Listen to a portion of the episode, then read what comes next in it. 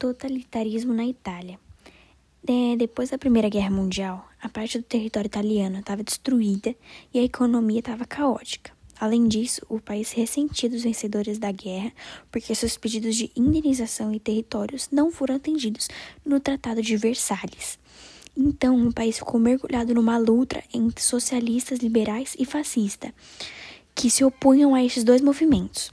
O crescimento do Partido Nacional Fascista foi relativamente rápido, fundado por Benito Mussolini. Em 1921, no ano seguinte, seus seguidores se dirigem a Roma e exigem entrar no governo.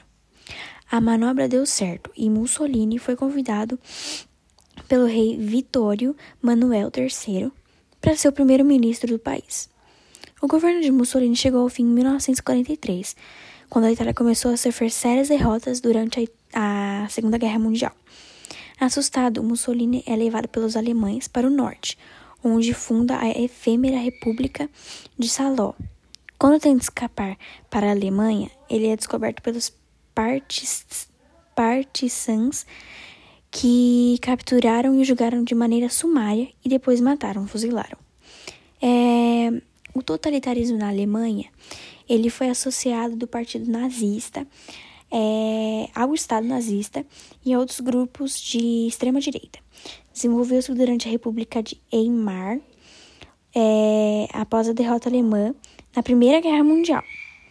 A ideologia foi rejeitada e o conceito de luta de classes é, defendia a propriedade privada e as empresas alemãs em 26 de julho de 2019. Em pouco tempo, Adolf Hitler se tornou líder do Partido Nacional Socialista dos Trabalhadores Alemães. É, as estruturas e ideologias nazistas. É, é uma forma de fascismo que expressa a democracia liberal e o sistema parlamentar incorpora o racismo científico. O antissemitismo, o anticomunismo e o uso da eugênia no seu credo. As características principais do nazismo, enquanto a ideologia instituída no poder deveria da, é, deveriam-se derivam-se das ideias de Hitler desenvolvidas no período da prisão. O controle da população por meio da propaganda era uma de suas principais ferramentas.